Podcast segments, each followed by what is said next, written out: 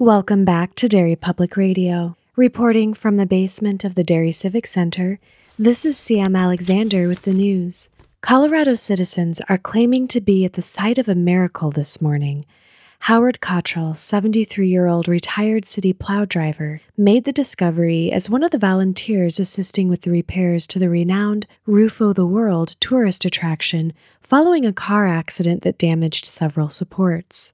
Cottrell told sources he stepped into the Overlook Lodge to cool off when he discovered piles of clothing abandoned. Police searched the Bluebell campground only to find every RV also abandoned. A candlelight vigil has already been planned as rumors of rapture coming to Colorado sweep the country. To those attending the vigil, shine on. You're listening to Derry Public Radio.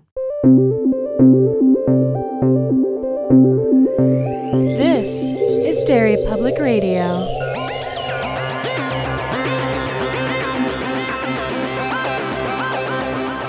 Welcome back to Derry Public Radio, a bi weekly Stephen King Book Club podcast. I'm one of your hosts, Joshua Kahn, alongside CM Alexander Hello, everyone. and Benjamin Graham. Hey, constant readers. And today we are continuing our Patreon selection series from Lisa Dailey with Doctor Sleep, and we are finishing the book. And CM is leading our discussion. CM, take it away.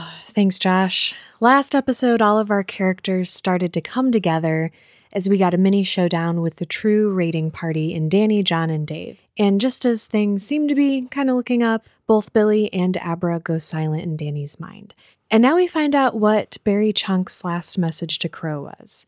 Turns out the videotape, the porn videotape, which I was very confused about, mm-hmm. was more than making sure Abra didn't see anything useful through Barry's eyes. It was to shock her into letting her guard down enough so Barry could see more.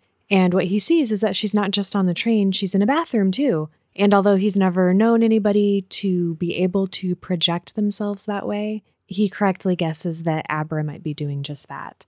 I love the uncertainty of all of this, this whole conversation of him being like, I, I think she's there, and Crow's like, yeah, she live. That's where she lives. There's probably mm-hmm. psychic footprints everywhere, and the description is like, explain somebody who's not a locator from a locator. It, like, is it so impossible to convey what that means? I'm just telling you what I saw. Yeah. You can decide. And then he calls Rose because he's not sure. And Rose is like, hey, man, you decide. And he's like, what is the point of talking to anybody? So he decides he has Jimmy drop him off. He gets a Red Sox cap for a disguise, grabs a map of the town, makes his way to Abra Street. Ben. I I just this scene kind of is the point where I it started to dawn on me how completely ineffectual the True Knot is as as villains.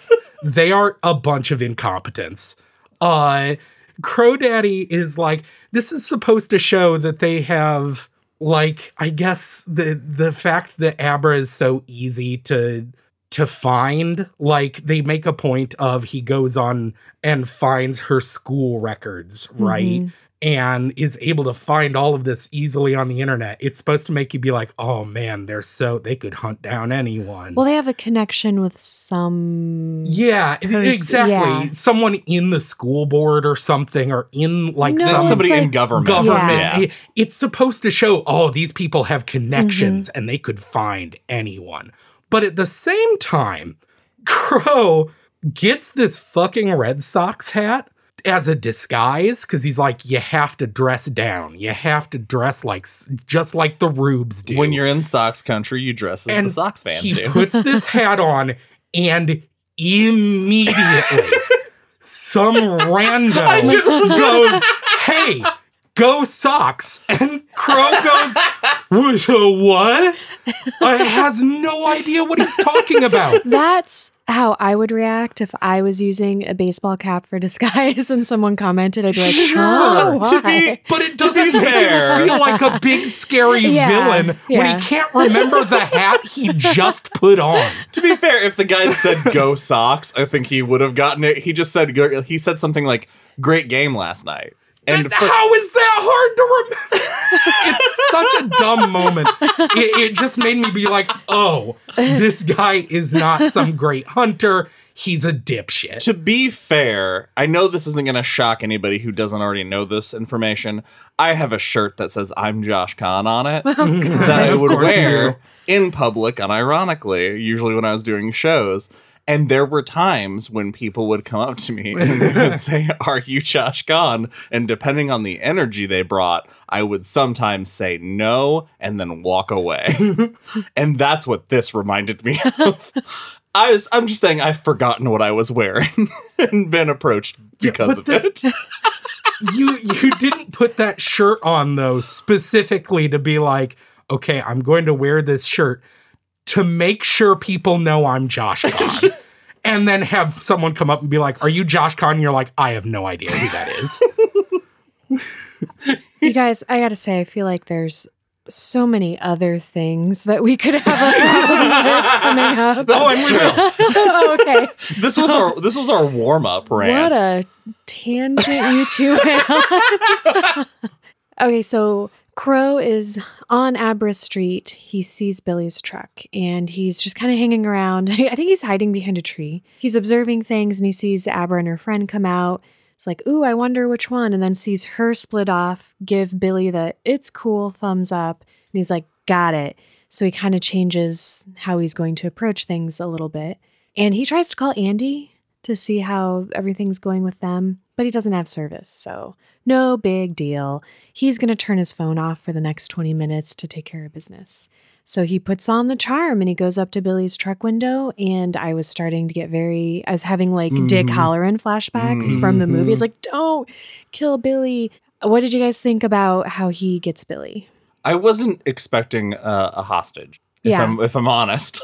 Mhm. So the first time I read it and he ended up using a syringe on him instead, I was absolutely shocked that this man's head just didn't get ripped off and then put in the trunk or something. I like the charm he uses too. Mhm. He gets in the truck, and before he can do anything else, he gets these white flashes in his head, and he just knows that everyone else in the raiding party is dead. That kicks ass. That was a pretty cool moment. I like that they're all they all have that connection that death hits everybody. yeah, even though even though they can't all locate, they still have Mhm. that. Although they didn't mention that when Grandpa Flick died, did they? No, Uh, but I think they everybody knew it was coming. It also wasn't a violent death. Yeah. I seem pretty violent. sure. I think their deaths are kind of always violent. Yeah. Which is they deserve that. Amen. So now Crow changes his course of action again from pulling up into the driveway to repositioning Billy in the driver's seat. And he's pretty pissed. He's like coming in hot. We're going to jump over to Abra, who is observing through Danny the killing of Andy, Nut, and Jimmy. She can feel them dying in her head too, which was more support of Crow being her father, but we'll get to that. And she doesn't find it unpleasant. And before we can dig into that moment more, she's yelling at Danny about Crow. And Danny is telling her, to call the cops. And before she can say, oh, I'm not at my friend's house anymore, Rose is suddenly screaming inside her head. And that revolving sensation starts. I wish there was more of every time this revolving happens. Uh, we, we get more of it later on. Danny kind of takes Abra into the center of this mechanism, into the hub.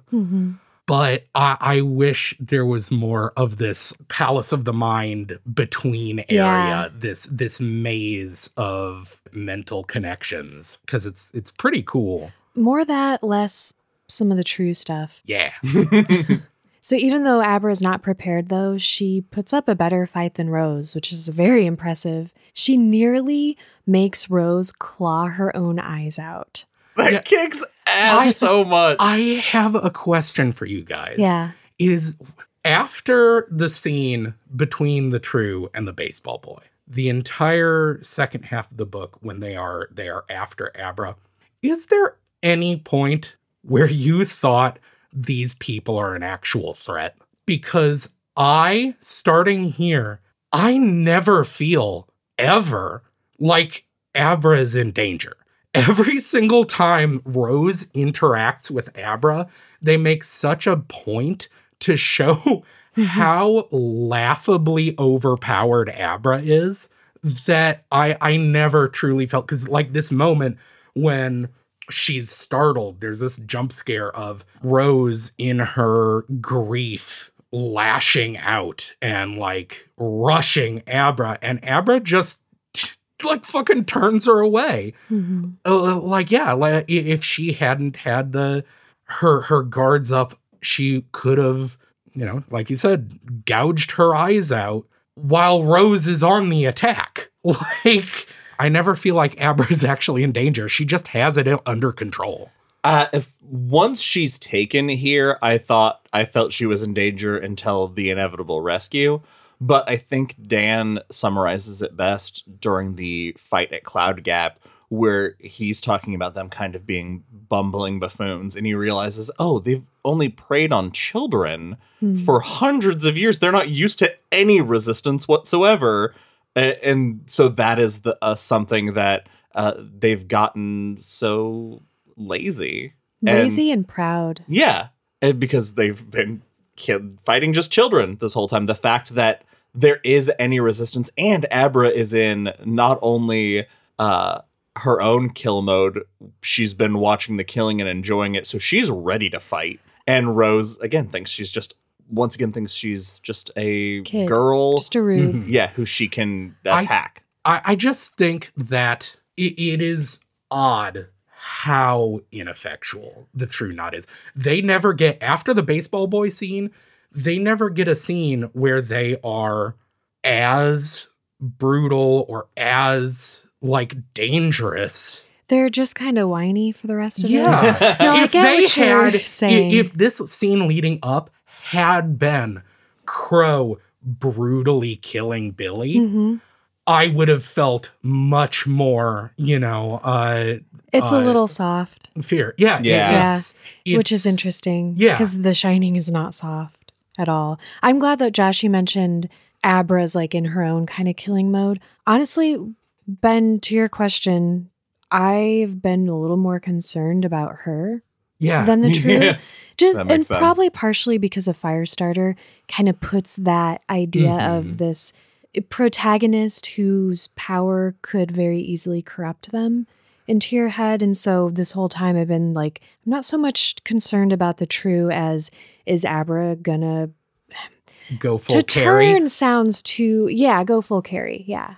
Okay. Anyway, we'll we'll get into more of that. But I do like how this scene ends because she and Rose have like this moment and Abra wins, but before Rose gets fully kicked out of Abra's head, she sees something that brings her comfort. Mhm. And that is Crow approaching Abra with the syringe.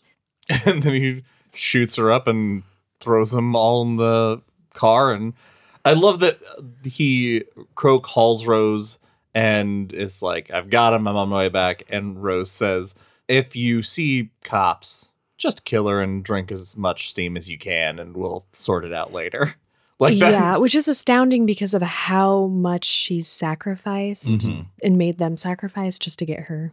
I also, she kind of had a moment of maybe she's a person when she was reflecting on Andy's death on this conversation with him. And she's like, it really sucks about her the most because she's basically a baby true. Yeah. She's only been with us a couple decades. she hasn't lived a more than a normal lifetime Mhm. unlike Mhm. everyone else Let's talk about Crow's journey until it ends. what what did you guys think once they're finally on the road? Crow, Billy, and Abra. Crow gave me honestly Janelli energy in this. Hmm. The way he, from the moment he wakes Abra up when he sees she's stirring, the way he takes control of every moment. But it's kind of casual, yeah, personal. Like it's like he's your charming. friend. Yeah, Yeah. it's very charming. But the fact that his the charm extends to yeah, I'm gonna you're gonna do all these things, but if you mess it up, I am gonna kill the old man, and you're gonna come inside and watch me kill the poor kid who's just working this third shift at a gas station, and that's gonna be on you.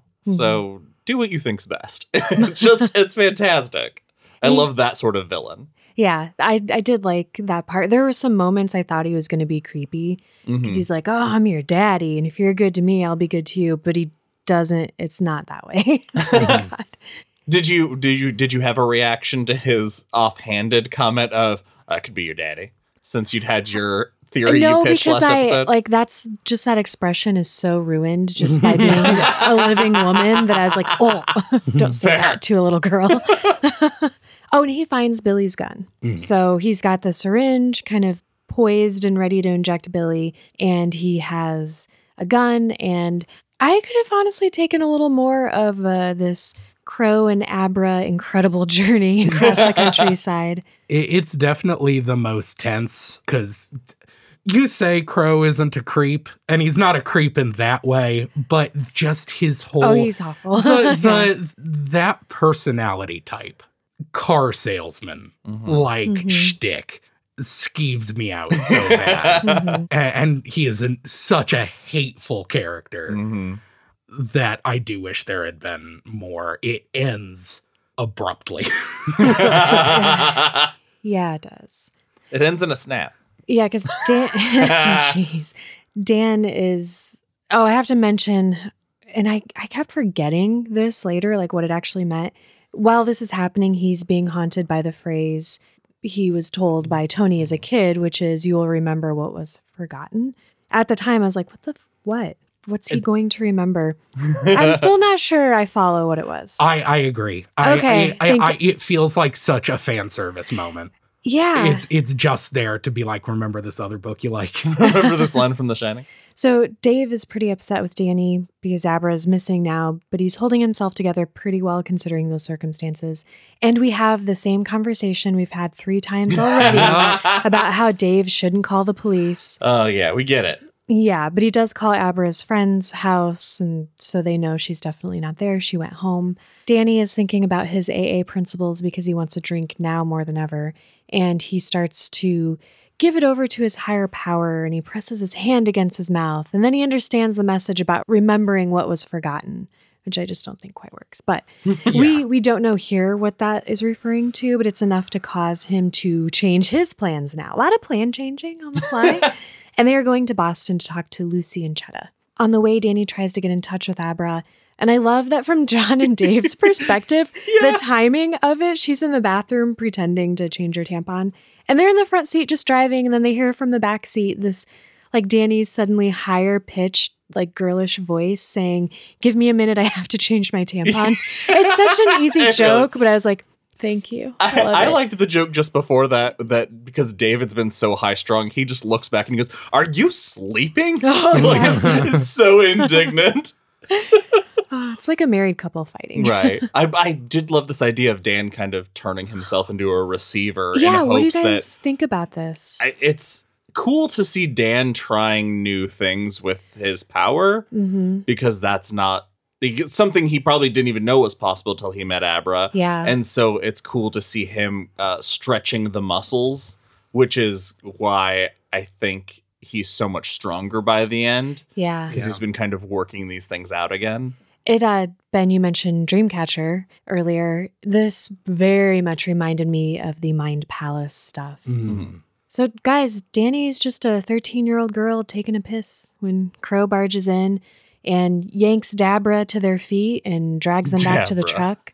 I love it. He notices that her voice is different, but he doesn't know why, so he just sort of lets that one go. It's well, it's nice that with the injecting the chemical to Yeah, keep her it could be sleepy, it's a great excuse for him Mhm. to put all this on. Yeah.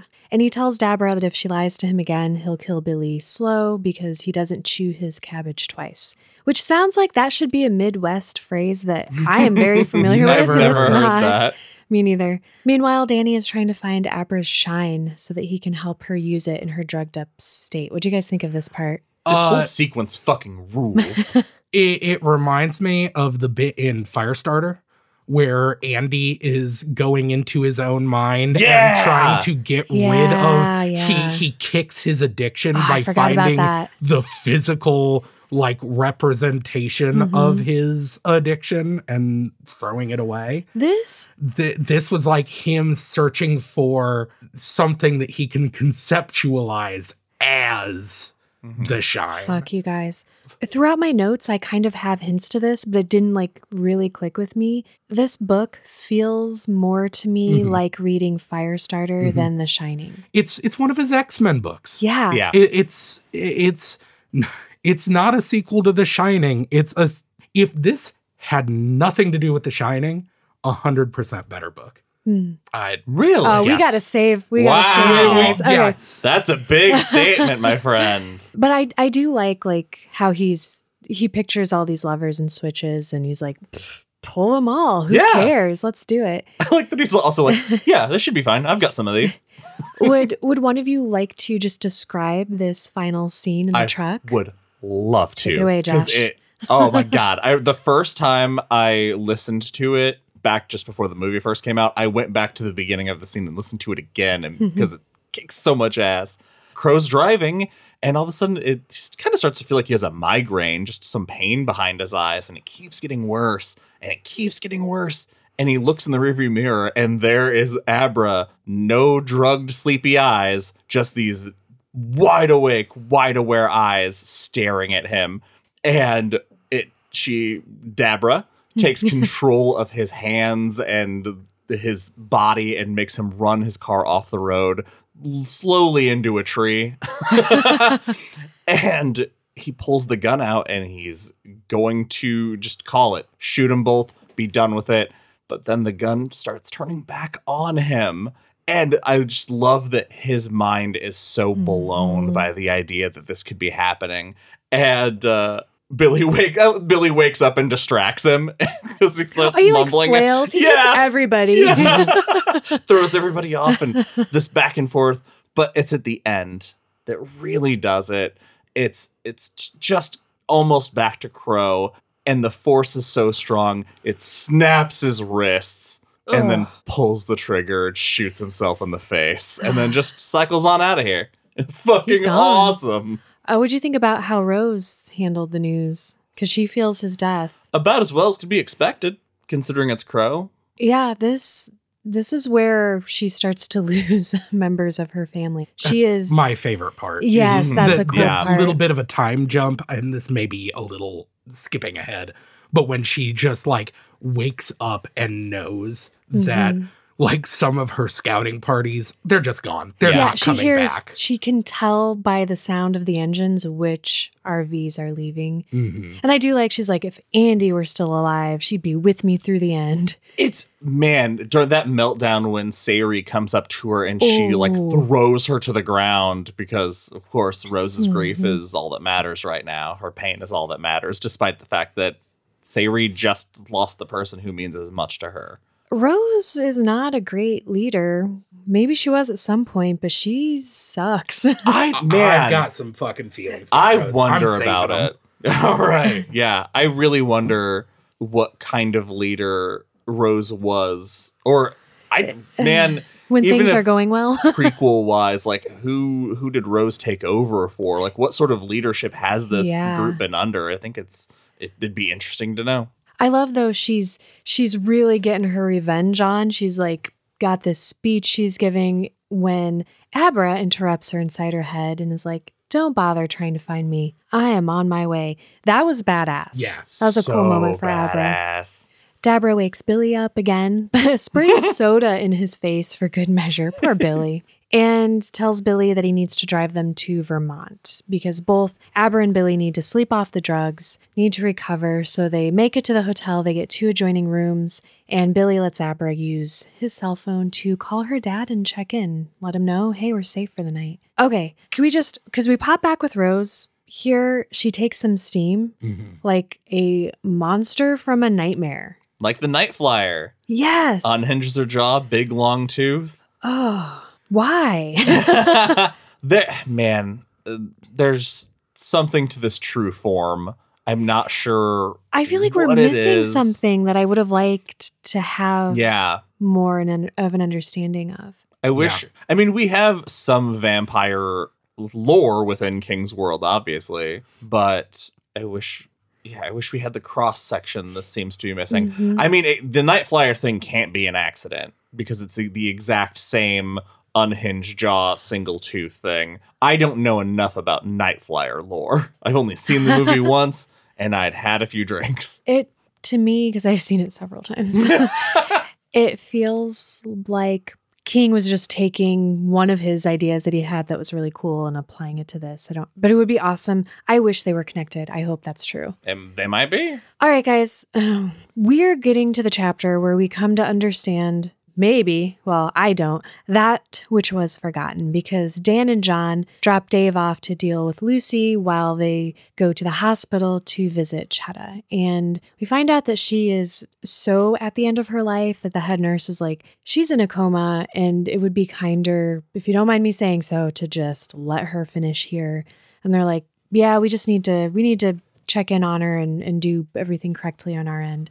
And so Danny goes up to the room while everybody else is waiting for the rest of their party to arrive. Uh, which one of you would like to describe what happens in Chetta's room? Um, I'll start by saying I I uh, pulled a CM and had to listen to this segment, like this whole segment that we did for this episode twice, Mm-hmm. because we had a, a little bit of a longer wait between episodes than usual. CME went on vacation. I got COVID, so we're we had an extra week, Mm-hmm. and I was just like, I forgot so many details. I had to go back and re-listen. And I was right there with you, CM. I did not catch on to what any of this scene was about until the second time through. Danny goes into the room and immediately uh Chetta sees him and goes, You're here. How is that possible? Am I dead? Are you dead? Are we ghosts? I thought it was just the shine. Exactly. I, I was like, I yeah, it did not catch on at Mhm. all.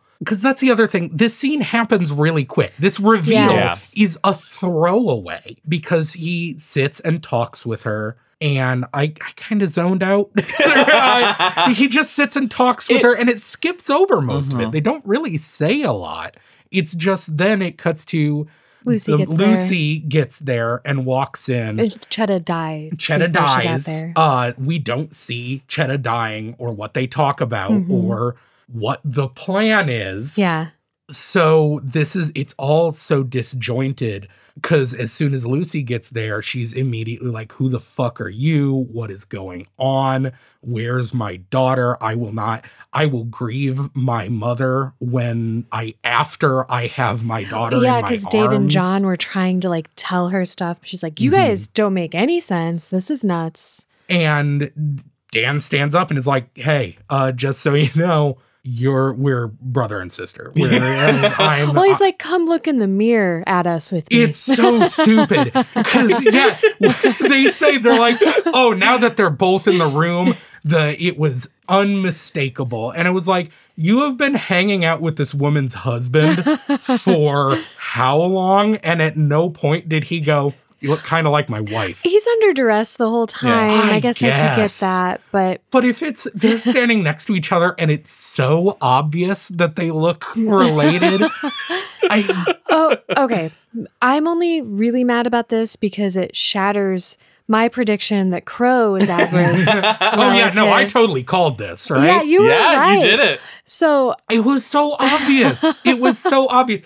And the confusing part, the the thing that will be forgotten, or you will remember what was forgotten. how would he All it forget was- something he didn't know? No, he forgot that he saw Abra wiping her mouth. No, no, Wasn't no, that it? Doesn't work. no, I agree, it doesn't Okay. work. But I do think that's what it is. That's what I think it he- is. Because what he's else? like, oh, I saw her wipe her mouth, and I thought that reminds me of my dad, but then I forgot. no, It's so dumb. It is such a. it- it's thrown away. There is no like emotional weight to this. Uh, I felt nothing, and Yeah. of course he he brings up. He's like, of course, like when we first met outside of the library, it was part of our first plan. Is I was going to tell we if anyone noticed, we were going to tell them that I'm Abra's uncle, and I should have known that I am. no. and Why? You're like, That's just so- okay. Yeah, it's yeah. I'm with you.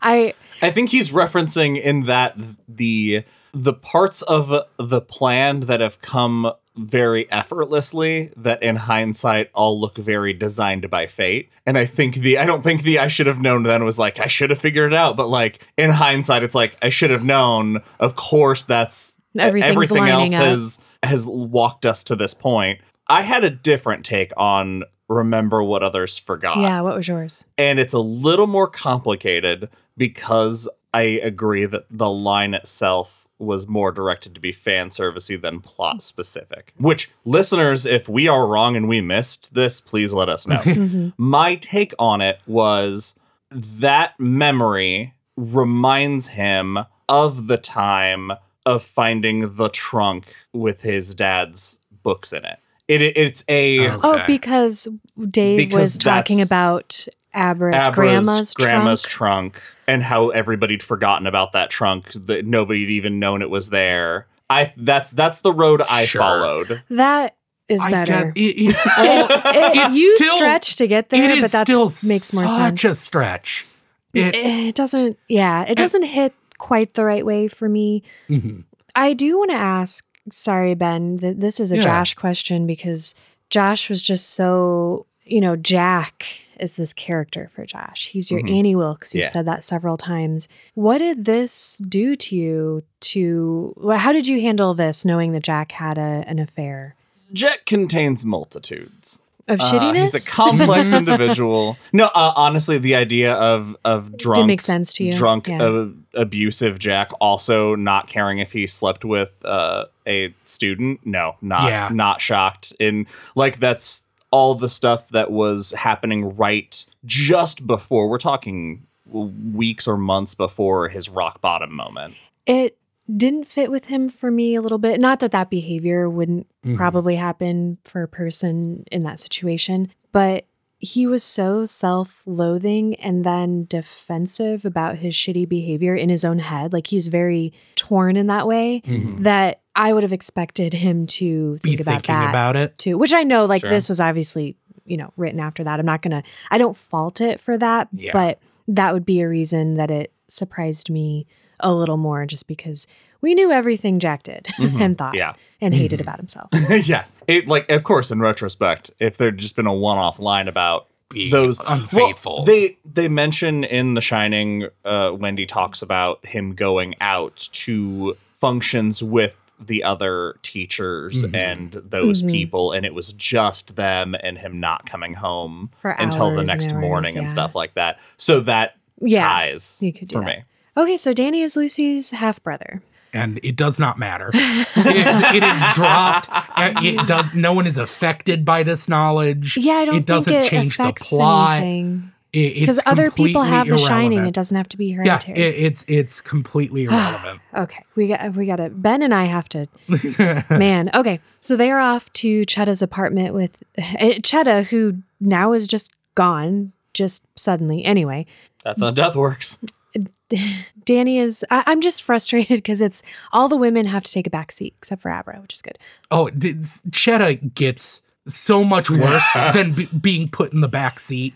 I think what Ugh. happens to Chetta is a disrespect of such enormous magnitude. Wow. Okay. Yeah, oh, Can- wow, all can we put a pin in that? Yes, I want to. absolutely. Okay. All right. So Danny is filling Lucy in on everything. They spend a little bit of time in the apartment. They give themselves like three hours to get some sleep. And uh, maybe I'm hyper aware of it, it for this book for some reason, but I've never, I feel like I've never read something with so much recapping. Mhm. Yeah. So they recap for Lucy. We don't have to hear every moment each time, but we also get a recap of The Shining in this section because Danny Mhm. fills them in on that history. So they make a plan. Everybody gets up after three hours. Abras gives them a message in the spilled sugar that was very cute. that she's okay and loves them. And uh, Danny and Lucy have have a little bit of a get to know each other, talk about our parents, talk. It's all very fine, but we don't really have to go over that unless you guys want to mention anything specific. only only that this is where it- it's revealed for the first time that Lucy's mom died from a drunk driving accident, yeah, which which she she wasn't drunk. well, but- we don't know that. Well, yeah, because she, she was wasn't a passenger, driving, yeah. and they don't test passengers. which I do kind of like. It kind of fits into this yeah, theme. there's Yeah. more. Yeah, Yeah. as they are wrapping up this conversation, and Lucy's understandably indignant about a lot of it, Dave, for some reason, is like, hey, hon, these are bad people and they're not going to stop. And we can't call the cops. We just got to trust in this plan. This is the moment, though, for me that Dave stops being annoying. Oh, my, I'm. Eh, you did Dave a disservice just there. Did That- I? Yeah. That, like sometimes I know we've had the conversation about pulling quotes, Yeah. but like this moment, I I wrote it down just Oh, in do case you didn't because Yeah. we have talked. We've given Dave a lot of shit. but this moment bringing it around, I just thought it was so cool. He says, This isn't just a skirmish. To this bitch, it's a fight to the death. If Rose gets the chance, she'll eat our daughter alive. What else needs to be said? Like that, Yes. that that is that final of mic drop done. Here is my nitpicky problem Mm-hmm. with it. We've had to listen to him bitch about calling the cops this whole time until Lucy, his wife, is Mm-hmm. like, let's call the cops. He's like, whoa, baby. Hey, he finally had the chance to sleep. okay. He slept, he had a Snickers, and he's feeling better. He's feeling like he can take on the world. So meanwhile, Rose is laying awake in bed. This is a moment where she's listening to her family split apart. Basically, hmm. people are taking off. I, some of them are sick while they're leaving. Some of them are sick and they're staying. It's it's just a bad situation. And she's so petty that she is like, I'm gonna cut off all their funds the, of the people who Oh, ran. she's a mhm. bitch. yeah, Oh. like they'll die on their own. Most important part. I'm so angry about this. Okay. It isn't when Rose realizes she has to amend her plan of keeping Abra. And it isn't when she thinks about how she'll cut off the funds of the ones who are running. And it isn't about how she's like, well, without Crow, there isn't really anyone who can step up the way he would have. It's about the fact that one of their members is named Bent Dick. And I am so upset that this is the first and only time that we get to learn that Bent Dick has been hanging around, probably slightly askew. Play the play the stinger. Oh, boner talk. Uh, I do. That's a, that's a terrific joke. I like that a lot. This is when Silent Sari comes to Rose, and, and we find out she's silent because she she has a very quiet, low voice. She has a speech impediment, but she's wanting revenge. And Rose feeds her some steam, and maybe they get freaky. There's nakedness. I, I don't know if it's comfort or if they're boning, I assume it's boning. uh, the steam makes you bone. Yeah, that's the vibe we get. Yeah. So they are going to. They're putting a plan into motion as well, but we are not privy to all that information just yet. Danny gets in touch with Abra after looking up some info on his old stopping grounds. I think I love the comparison to looking at the photos of Bluebell Campground, and he's like, it's like looking through an old photo album, hmm. and I like think that's so surreal. But oh, yeah, he's on Chetta's computer right before they leave, mm-hmm. doing some research because he has a plan. And I okay, favorite favorite part I think he has he tells Abra that there's something she needs to do, and so what she needs to do is call Rose. Let's talk about That's it. Uh, before we get to the call, I do just want to point out that the one thing I was sad about is when Dan is looking at all the stuff from the campground and all the amenities, no rope court. Yeah, that's sad. Oh, drastic oversight. anyway, this call's fucking amazing. Yes. Abra, instead of calling the campground, she they get the number for the Overlook Lodge, so she calls the Overlook, and it rings and rings and rings until one the guy comes over and he answers it, and she's just. Get me Rose. Get Rose the hat. Get her on the phone. You know is who this? I am. You know who this is. You getting any spots yet?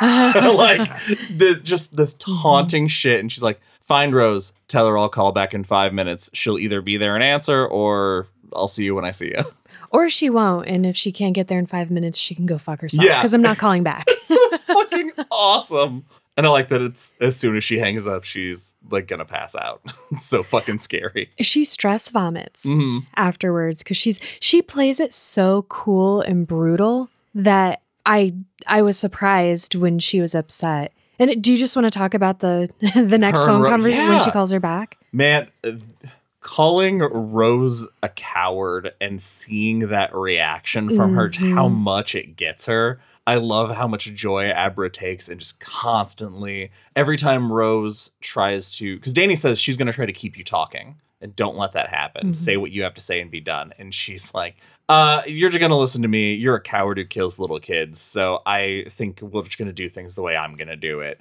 You're gonna face me one on one at the roof of the world. You're gonna make all those true. Stay in that lodge together, so it's just you and me one on one. Unless you're too much of a chicken shit bitch. What? What? you old whore. You I think she calls whore. her.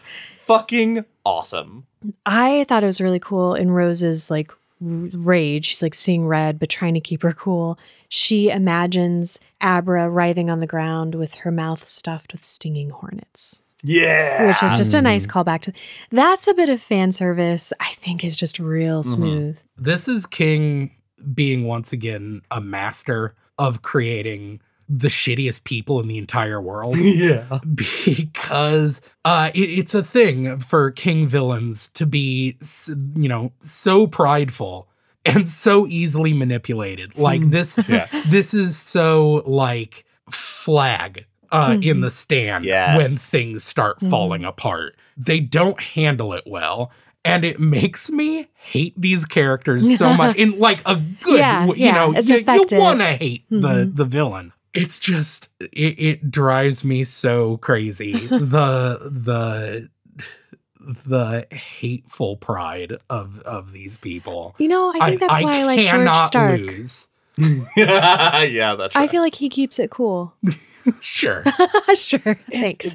we all love to see a dynasty fall, I- and that's Yeah. really the satisfaction you get from watching Rose unravel. It, it's just that that quality in anyone of like I cannot lose. I am above losing. uh, for some reason, when I see that in the real world, it makes me want to tear my own hair out. Uh, and having it in this character, I'm like, oh yeah, this is too much of a real person. I hate it.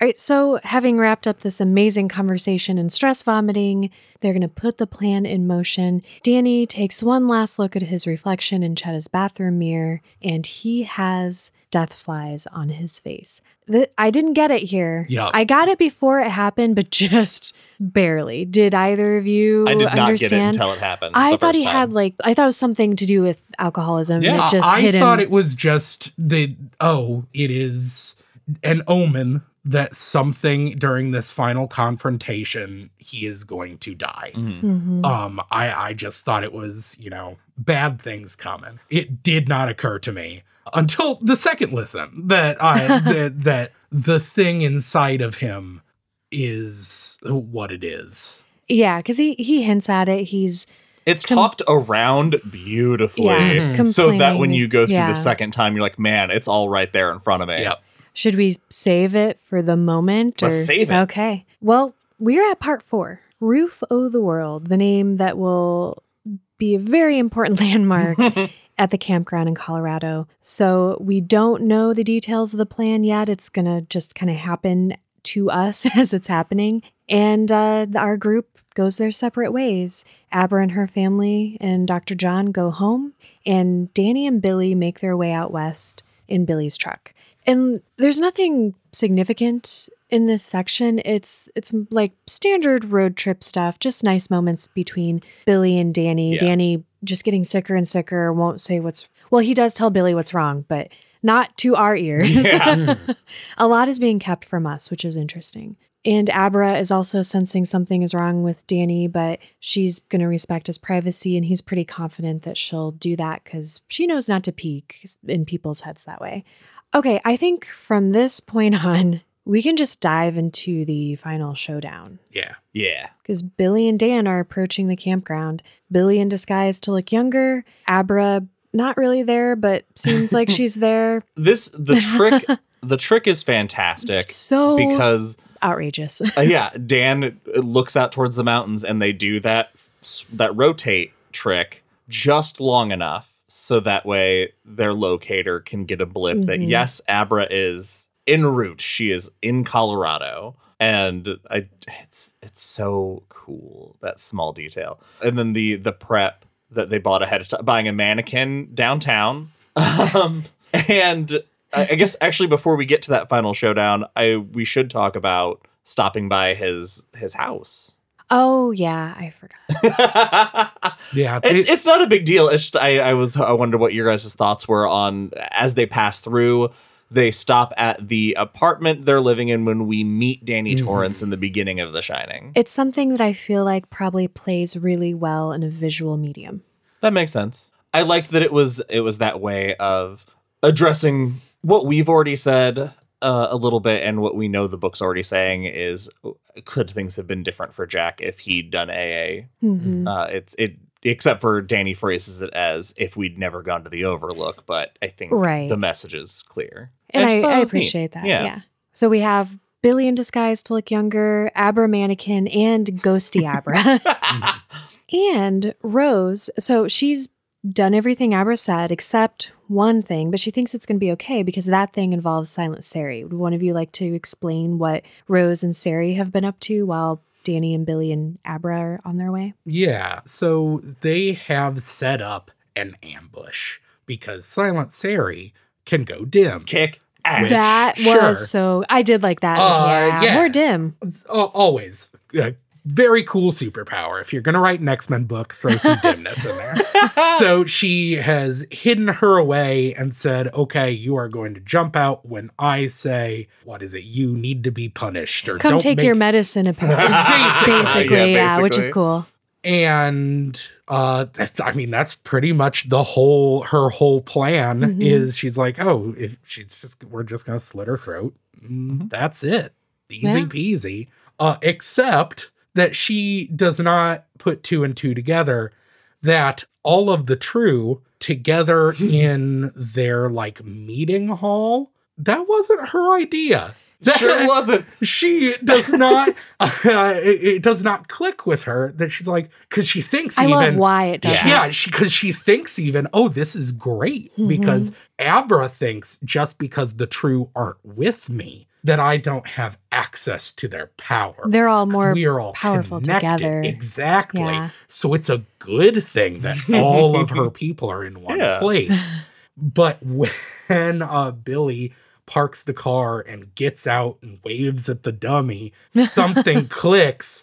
Oh, something's wrong. She's getting wrong. suspicious. Yeah. Something's wrong, and that then Did either of you feel like uh, I don't know why in my head replaying the scene for myself, Billy spends like 10 solid minutes just prancing around the truck, doing Right. cartwheels, waving at the mannequin, like putting on this unbelievable show for Rose and she's up in the shed going mm.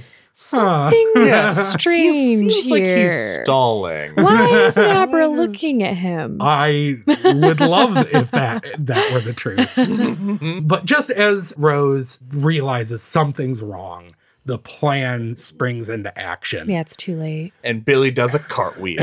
That's how the plan kicks off. No, what happens is Dan weaponizes the ghost of an old woman that deserves better. John That Dan John Coffey's yes. Oh. the true into uh, an existence. Interesting that you felt like that was in disservice to Chetta's spirit, because I was kind of like, oh, cool. Like I we finally get a style. we get her in this showdown, and she gets to kill all these fuckers who are going to kill I Abra. get- but I don't know. No, no, ex- like The, my my biggest thing is that he so Dan just like bar- barges in and barfs, barfs up, up a a ghost. Uh, and, and like pukes up. And in this moment, Abra is watching. Like Abra is there watching, and she sees this happen, and her immediate reaction is, "Hell yeah, eat my grandma." It's and maybe so that's why I was okay with it, because she was okay with it. But why is she okay with it? She there is so little reaction to because she did not get to see her beloved grandma Mhm. pass. She is not told that, and this is what this is why Dan had the flies on his face. Yeah. Is because he had cancer ghosts in him.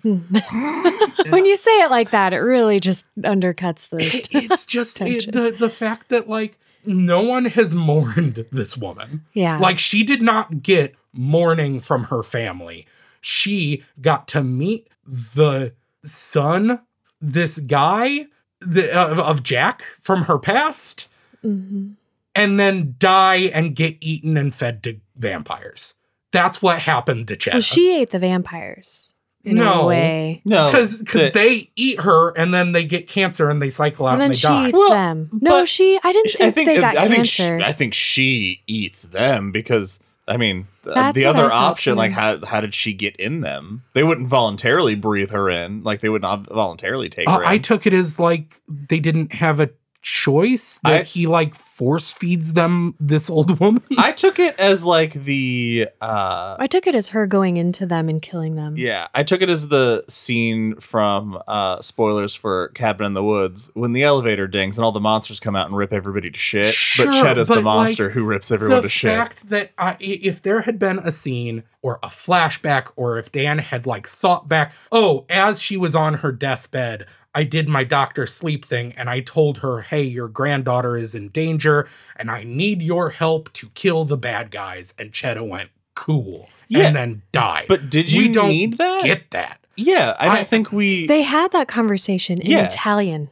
Yeah, well, ki- and we didn't oh, get it. Well, I think to have that conversation then would have shown the hand. Well, of it, it would have, but like at But- this point, if Dan had been like, you, you know, as I let her go, I thought back on her deathbed when she volunteered to do this. she You does. just she wanted does. her to give She a thumbs up no, at the end. He says he. It, it's, I don't remember the exact wording. Did I just miss But it? yeah, it it is specifically said something to the effect of Dan gives them the last breath Concetta gave willing gave freely or gave Oh. willing like there's oh yeah, there, she there's was an in on the plan. Okay. We just that, didn't like- get the conversation. yeah there there's definitely an implication dropped Oh, in I there missed that, that. Dan was like I can take it like I'm it, it'll kill you basically but I I will take this and using this together we can save your granddaughter Oh, was I missed that. that was uh, okay, fair enough. it, I mean, to be fair, it was maybe like a one sentence thing. So if you were distracted for a second, you would miss it you only read it once or twice, Yeah. you might have missed it.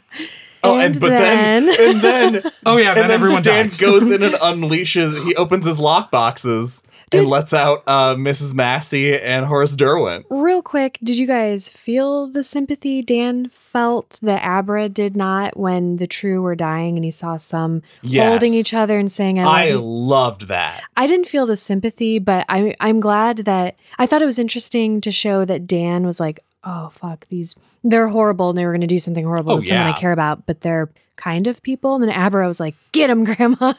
But also, she's. I mean, she's young. Like that's. Yeah. She can. She can have that. That anger Yeah. much Well, easily. that that goes into the the epilogue Mhm. where Yeah, uh, after all of this, you know, uh, She's a Abra is a little older, powers, yeah. and she is saying, you know, why do they deserved it, but why do I still feel bad? It, and it shows that Dan, through his AA and through therapy and whatnot, has come and like realizes that okay, do you feel bad about doing it or the joy in doing it? That's the part we need Yeah. to watch out for. yeah. Mhm. I just like that Horace is seems pretty happy to be home. Yeah. God, the I never th- series final moments with Horace. I, I never thought I'd be on the side of Mrs. Massey and Horace Derwent in a book, but here I am. They're not the scary Again. ones in this. It, yes. this book's so goddamn frustrating because like it doesn't in this book them showing up there's no weight There's to no it. tension, there's yeah. no tension to it it's just hey these It's ghosts for us. yeah these ghosts that you recognize are here now But that I mean, that's the shit that plays to me. Like that's I- like I, that's Well, my I- jam. i'm happy for thank you you, I thank you for being happy for me. If the entire book, Danny had been continuing to struggle with the ghosts in his head, and then this provided the closure of him letting go of all of the trauma he's lived Yeah, I with. wanted it to be a bigger deal And- opening those lock Yeah, making it, taking his trauma and putting it to use somehow in this like And- final Or confrontation. like him also being in danger by releasing them. yeah, Because. Abra's because Abra's in his mind at one point when he's telling her, you know, the plan. He's showing her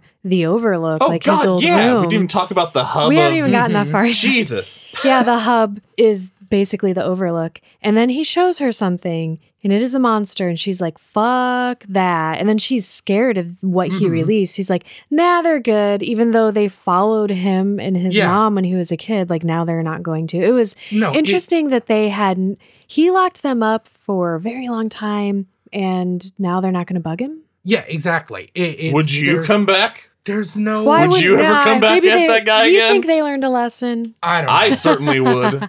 No, I, I'm right there. There's no like weight or meaning to any of this. It is just him using ghosts as a superpower. And the fact that the ghosts, by being used this way, are kind of like the ghosts, the th- things that were so scary about the first book, the things that were this evil, malevolent force. Uh, well, now they're a force for good. They're his pets. Yeah, exactly. it's and the big ghost becoming the hero that saves the day is insane. That's crazy. It, it is so unearned. Mm, let's let's continue. I, I do want to touch on the Horace Derwent being the hero that saves the day because I think it's funny that I don't think he's a hero for saving Danny. I think he's protecting his home. I think these Sure. people have inf- have like are like rodents infesting his home, and so he's he's protecting the Overlook, He eats everything that comes in his house. right? I guess. Okay, let's talk about what Danny and Abra do and how Rose Oh. handles that. Because this, my other kind of favorite moment. Yeah. So this is it, we talked about it just a, a bit ago that Rose puts all of this together just before it all happens, and she's on her way down the stairs when she gets hit by the blinding pain of the rest of the true dying, and mm. her and Sayri being the only two left. The this wheel that we've been having swap back and forth. We see early on, we reference it, the hub that looks like the caretaker's room from when Jack stayed there. And so that's where they're kind of coming back to meet to. And Rose, like, up until now, Rose has not sensed Dan one time. Yeah, she hasn't. They've not mhm. and I think it's because he's also an adult, and Mhm. adults usually don't have any steam.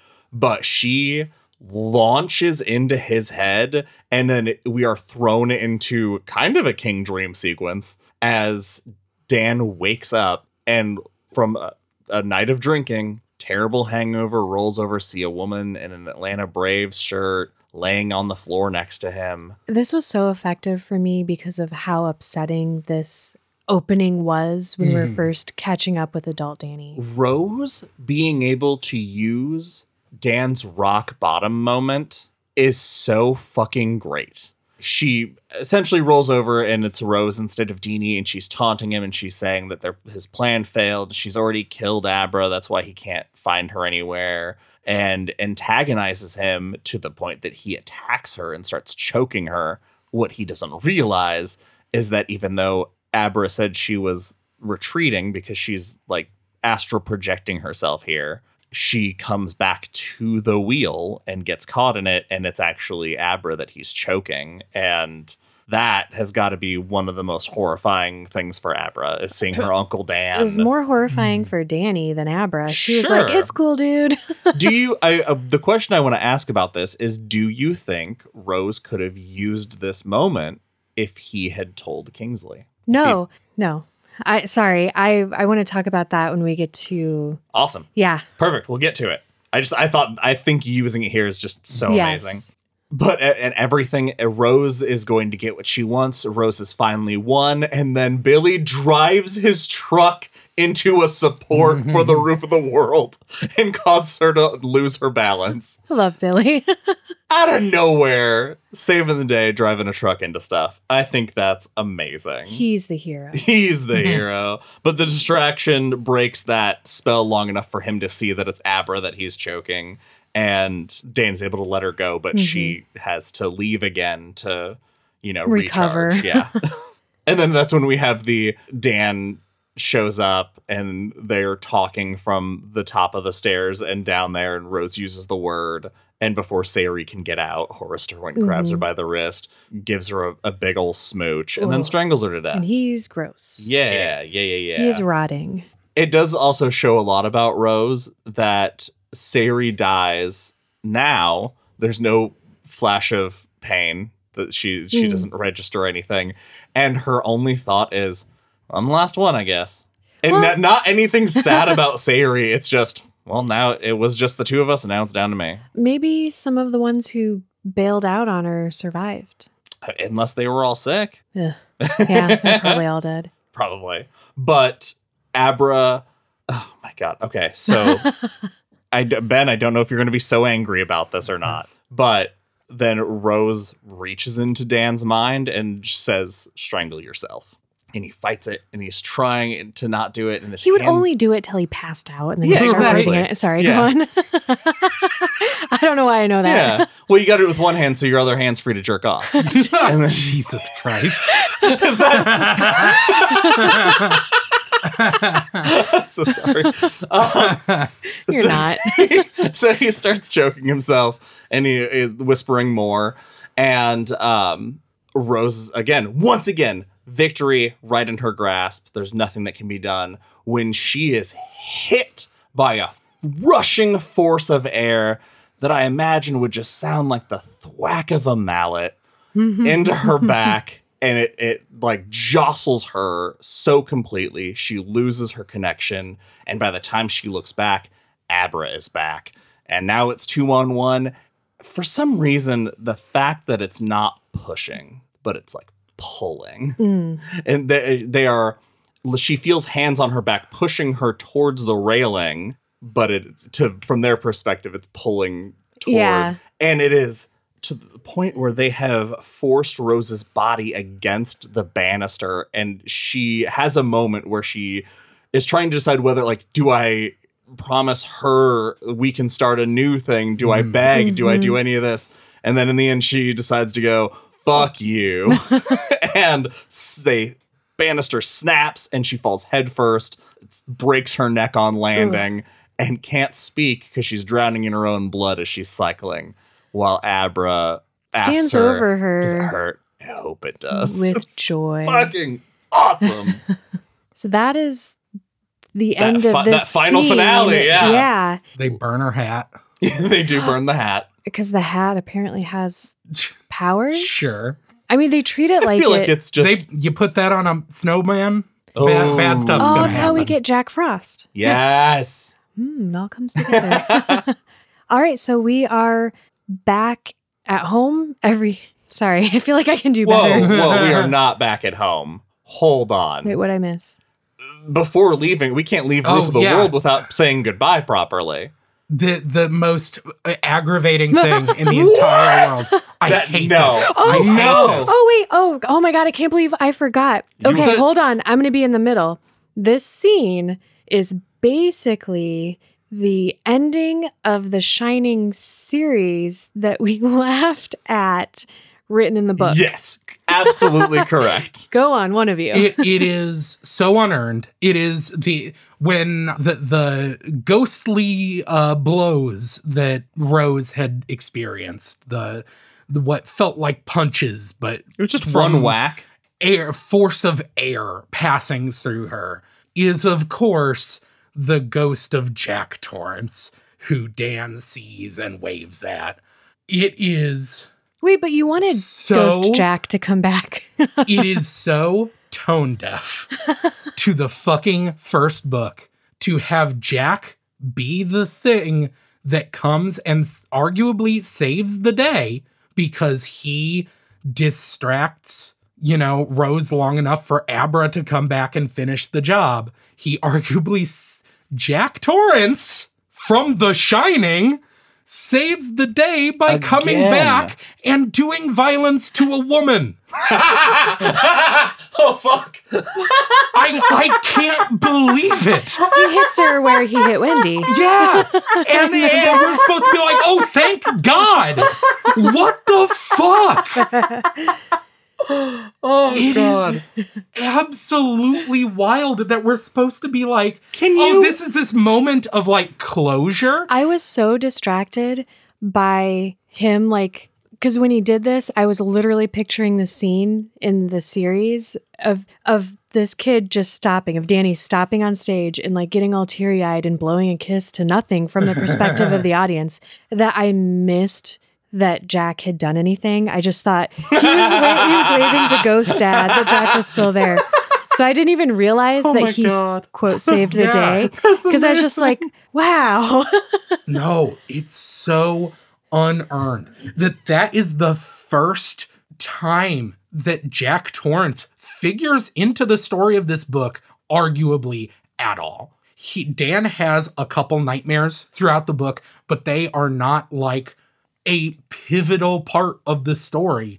And that he just shows up to be the, the oh thanks dad like i this makes up for that this is the closure i needed to it does not work it does not work even a little bit It's interesting that you think that that was for closure. I think I think that the idea that Jack appears in this moment means that Jack could have found Danny at any point like the other Overlook ghosts did. And I think this is Jack's state now is uh, his penance. Uh, he didn't he didn't seek He Danny out to absolve himself. He didn't put he didn't do any of those things. He s- stayed where his fate was sealed. Where he and and Abra points out that she knows that before he died, he beat the monster out of him. That you know the Overlook monster, not the other monster. But I felt that it was a cool way to do a redemption arc. Isn't what I want to say, but it's well the phrase I'm going to use because I can't think of a better one. That it just shows that he was problematic, but this is his this is his kind of redemption of uh, resigning himself to his fate. Well, we know that people can move on. So to see that he's still in this place, even if he's not possessed by the Overlook, is kind of sad. Yeah, like it just he I, I even after all this, even knowing that even though part of it wasn't his fault, he knows deep down another part Oh, of it no. certainly was. Oh no. Okay, Ghost Jack's been hanging around the campgrounds for decades. Could have warned Danny that the true exists. yeah it, it all sucks it's all i All right, honestly more sure. than anything it just comes across as sloppy Hmm. because we should have had this entire book should have been about Danny and his relationship to the trauma that his father caused. Okay, well, can we talk about the real ending for me? Sure, Which yeah. is that? Well, it's it's about Danny's internal Sure. struggles with his addiction, and you know, of course, Mhm. that ties into his father. Yeah, Because after I, I like the epilogue. The epilogue's one of my favorite parts. I so because Josh he posed a question about if Danny had told Kingsley had shared the Deenie story, would Rose have been able to use that against him? And I do not think she would have because we see what happens when he finally does what he's supposed to do and works the program. So we're back. He's at an AA meeting and he finally just works himself up to do it. He gets up there. He's he's getting his chip. He's hit another very important 15. milestone. 15 years is so great. And he shares his Deenie and Tommy story. And to his surprise, for some reason, no one is shocked. Everyone's just like, okay. And they they go about the business of the meeting. It is just another story, Mhm. which to anyone not familiar with AA or Al Anon, that might sound really awful. But this is what addicts need. They're not special or different. They haven't done anything worse than many others have also done. And rock bottom is different for everybody, but it's still rock bottom. So holding on to any of those things sets you apart from people in a way that isn't healthy for recovery because when you share that stuff, you take away its power over you. And that's what Kingsley was Mhm. trying to help Danny understand. That's what that's part of that step is about. You have to release all that so that it doesn't have power over you. Th- this epilogue is, along with the prologue, the strongest part of this entire book. Th- this part of him just being in the meeting, the the weight you feel Mhm. that weight of like, oh, like I if I had just had the strength to like say this out loud to someone, I, I wasted so much time like Mhm. worrying about this one thing. You feel that leave. It's so effective. It is Mhm. so.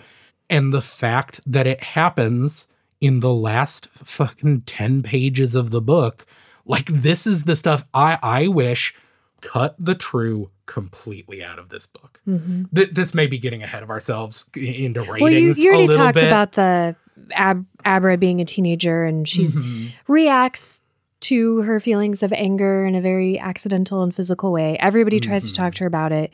They finally ask Danny to, and he doesn't. He just shares with her how like shitty things he's done until she starts crying and she's like, You're trying to make me feel bad. He's like, No, I'm just trying to tell you that we have to be careful, which is in a nutshell what you two said. Mhm. But sorry, go on. Yeah, it, it's it, it's very good. I love the the the epilogue, and that's what I wanted the whole book to be.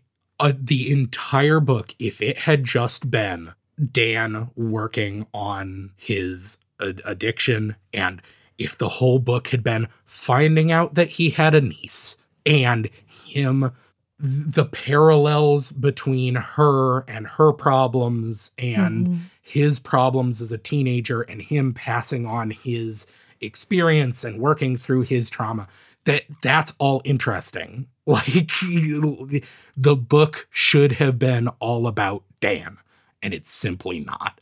It is about a, a girl fighting superpowered uh, ghosts. That that's i truly believe if you and this is the other thing. I'm just completely rambling now. This book does one of my least favorite things that a book or a movie or anything can do. And that is when, if the good guys had never interacted with the bad guys at all, same conclusion. Abra and them never had to do anything. If they had never interacted with the True Knot at all, they would have kept going, they would have got the measles, and they all would have died. I fully believe that because they were Mhm. on their way out anyway. Which means everything, which is three fourths of the book, is a waste of our time. That is time that we that is time that we could have been spending with the characters we care about Instead of recapping. instead of recapping over and over again, instead of having these action sequences that, while occasionally very cool, sure, they eat a grandma to death, whatever. uh, the, it- it's just, there are so many glimpses throughout the book of like, oh, this could have been so good Mhm. this could have been a real exploration of the consequences of the first book. So you wanted like zero to minimal supernatural at all. It well, More I wanted intimate the and sup- smaller, like Yes. instead of being an epic like The Stand, where this world is huge Sure. and we have all these characters, just kind of following that same vibe of this is about like people A smaller story. and they Yeah. happen to have abilities. Yeah. Fair enough. It- it- it's yeah, exactly. I don't Do you- know what the I don't know what the plot of that book is, but It the if it had been about the ghosts that D- Danny keeps ghosts trapped in his head, that's a cool premise. I thought that was going to be a much bigger deal at the end. Yeah. I I thought he was going to like feed the like they were going to try to take his steam and he was going to feed them the ghosts and then everybody Yup. was going to be in danger too. Here's what I thought the last act of this book was going to be the last confrontation. Mm-hmm. I thought it was going to be Dan drawing Rose into the hub and then a final confrontation Opening in the, the- ghost yeah. of the Overlook Hotel. Yeah, that's kind of where I, I, thought, thought, it was, it was going to be Dan had Jack in his head the whole time and he released it Oh shit. and it was going to be Jack versus Rose in the end. Which in it a- which Jack was, versus Rose. but, but I don't know. I it's just mm, I see it. Yeah. there's cool ideas, but none of it lives up to the specter of what it is a sequel to. Which is why I said if this had been brand new characters, if this had been not The Shining, but a guy with crazy psychic abilities. This had been Firestarter. I- yeah, sure. This was a better that. Firestarter. Absolutely, much better fire Uh, starter. do you want to throw in your rating? oh, or? hold on. I uh, we Okay. cannot finish this without talking about the very, very last thing that happens because CM, you made a big deal about it for the last two episodes that you really thought Fred Carling was going to be Oh, like you're. you thought you thought he was going to be like the villain. I did because Stephen King foreshadowed it. And no, he's not. He's just a fucking guy who's a piece of shit and then he dies. And Dan takes the high road and he's not like, oh, fuck, man, I've seen what's on the other side. It's the null. He tells him it's going to be all right. I would have nulled that bastard.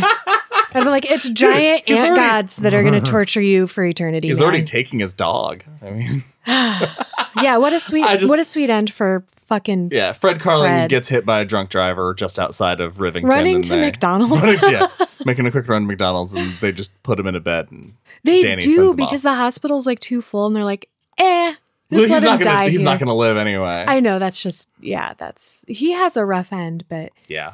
it's also sweet, which is gross. Uh, all right, now, Uh, now yeah, we can do can we? ratings. now let's do. Uh, you've you've made your case, Ben. it's it's frustrating. I wanted to like this book. Yeah, I I tried. I really did. There are some moments that are like that's a cool moment. Uh that or that's a cool premise. It's just none of it adds up to anything. Um yeah, sorry folks that love this book. 2 out of 5 Oof. chambray shirts. 2. I, and that's that that that extra one is completely because I love The Shining so much. Uh, I I really enjoyed this book. the The recapping does get a little out of hand, and the false starts uh, to sections drags it down. And of course, Ben just now bringing to my attention that if these characters had never crossed paths in any way, the ending it's Raiders be- of the Lost Ark. virtually the same. It- It's Raiders of the Lost Ark syndrome. Yeah. If Indy had just left all those Nazi alone, they would have gotten the Ark, opened it, and melted anyway. Who cares? do really like the Jack Torrance thing at the end. Ugh. I I mean, and that's that's definitely a very specific people who Mhm. feel like I do about that character. I'm sure loved that moment as much as I did and projected all the feelings that are not given but that I listed as my feelings onto that moment which gave it a, a gravity that other people might not think it, it deserves. I think all the action stuff is really cool. I liked seeing all the cool different ways that they had like the steam being the catalyst for all these powers. I I just I enjoyed this book. I'm gonna go four out of five blue chambray shirts. I am going to have to reread this book in a few years to see how it hits me, knowing now what what it is, so that I'm not like every second comparing it to The Shining, and every second it just falling short of that comparison. And I realize that's probably unfair in a way, not because it is a sequel, but it was so hard to separate the two and not want more of The Shining in this. So I'm trying to be very fair with where I land on it. I had a lot of similar issues as you did, Ben. The parts that I liked were more in line with the vibe of The Shining, and they were so well done and so meaningful and just uh, amazing moments of humanity. And I had a hard time with the true. I just struggled to enjoy those characters, and I enjoy villains. I I just couldn't connect to them in like that fun villain way at all. Mm. And the the recapping did drag it down for me. It, it was I, I really got tired of okay we we we already know this for the third time. I am going to give it. This is going to seem weird. four out of five blue chambray shirts, which is a different than your four out a, of a five. damning condemnation. Yeah. It's I I can't. I'm sorry. I'm we're gonna be fucking real from now on, CM with the ratings. Because after our March Madness episode and what I went through with the gunslinger and the shining and how I realized like, man, like the shining is really that book to like hold as the gold standard. Like this is five blue chambray shirts material here. Mhm. And I I just I wanted to like Doctor Sleep more than I did. I did not dislike it. I'll read it again. I'm excited to watch the movie. Probably going to struggle because I love the Shining movie so much too, Mhm. but I can't in good conscience give this book the same rating that I gave The Shining. I just can't do it. That's it for this episode of Derry Public Radio. As always, thank you for listening. Join us for our next episode where we will be covering the film Doctor Sleep. For Benjamin Graham and CM Alexander, I'm Joshua Kahn reminding you dream up a dragon and tell me about it in the morning.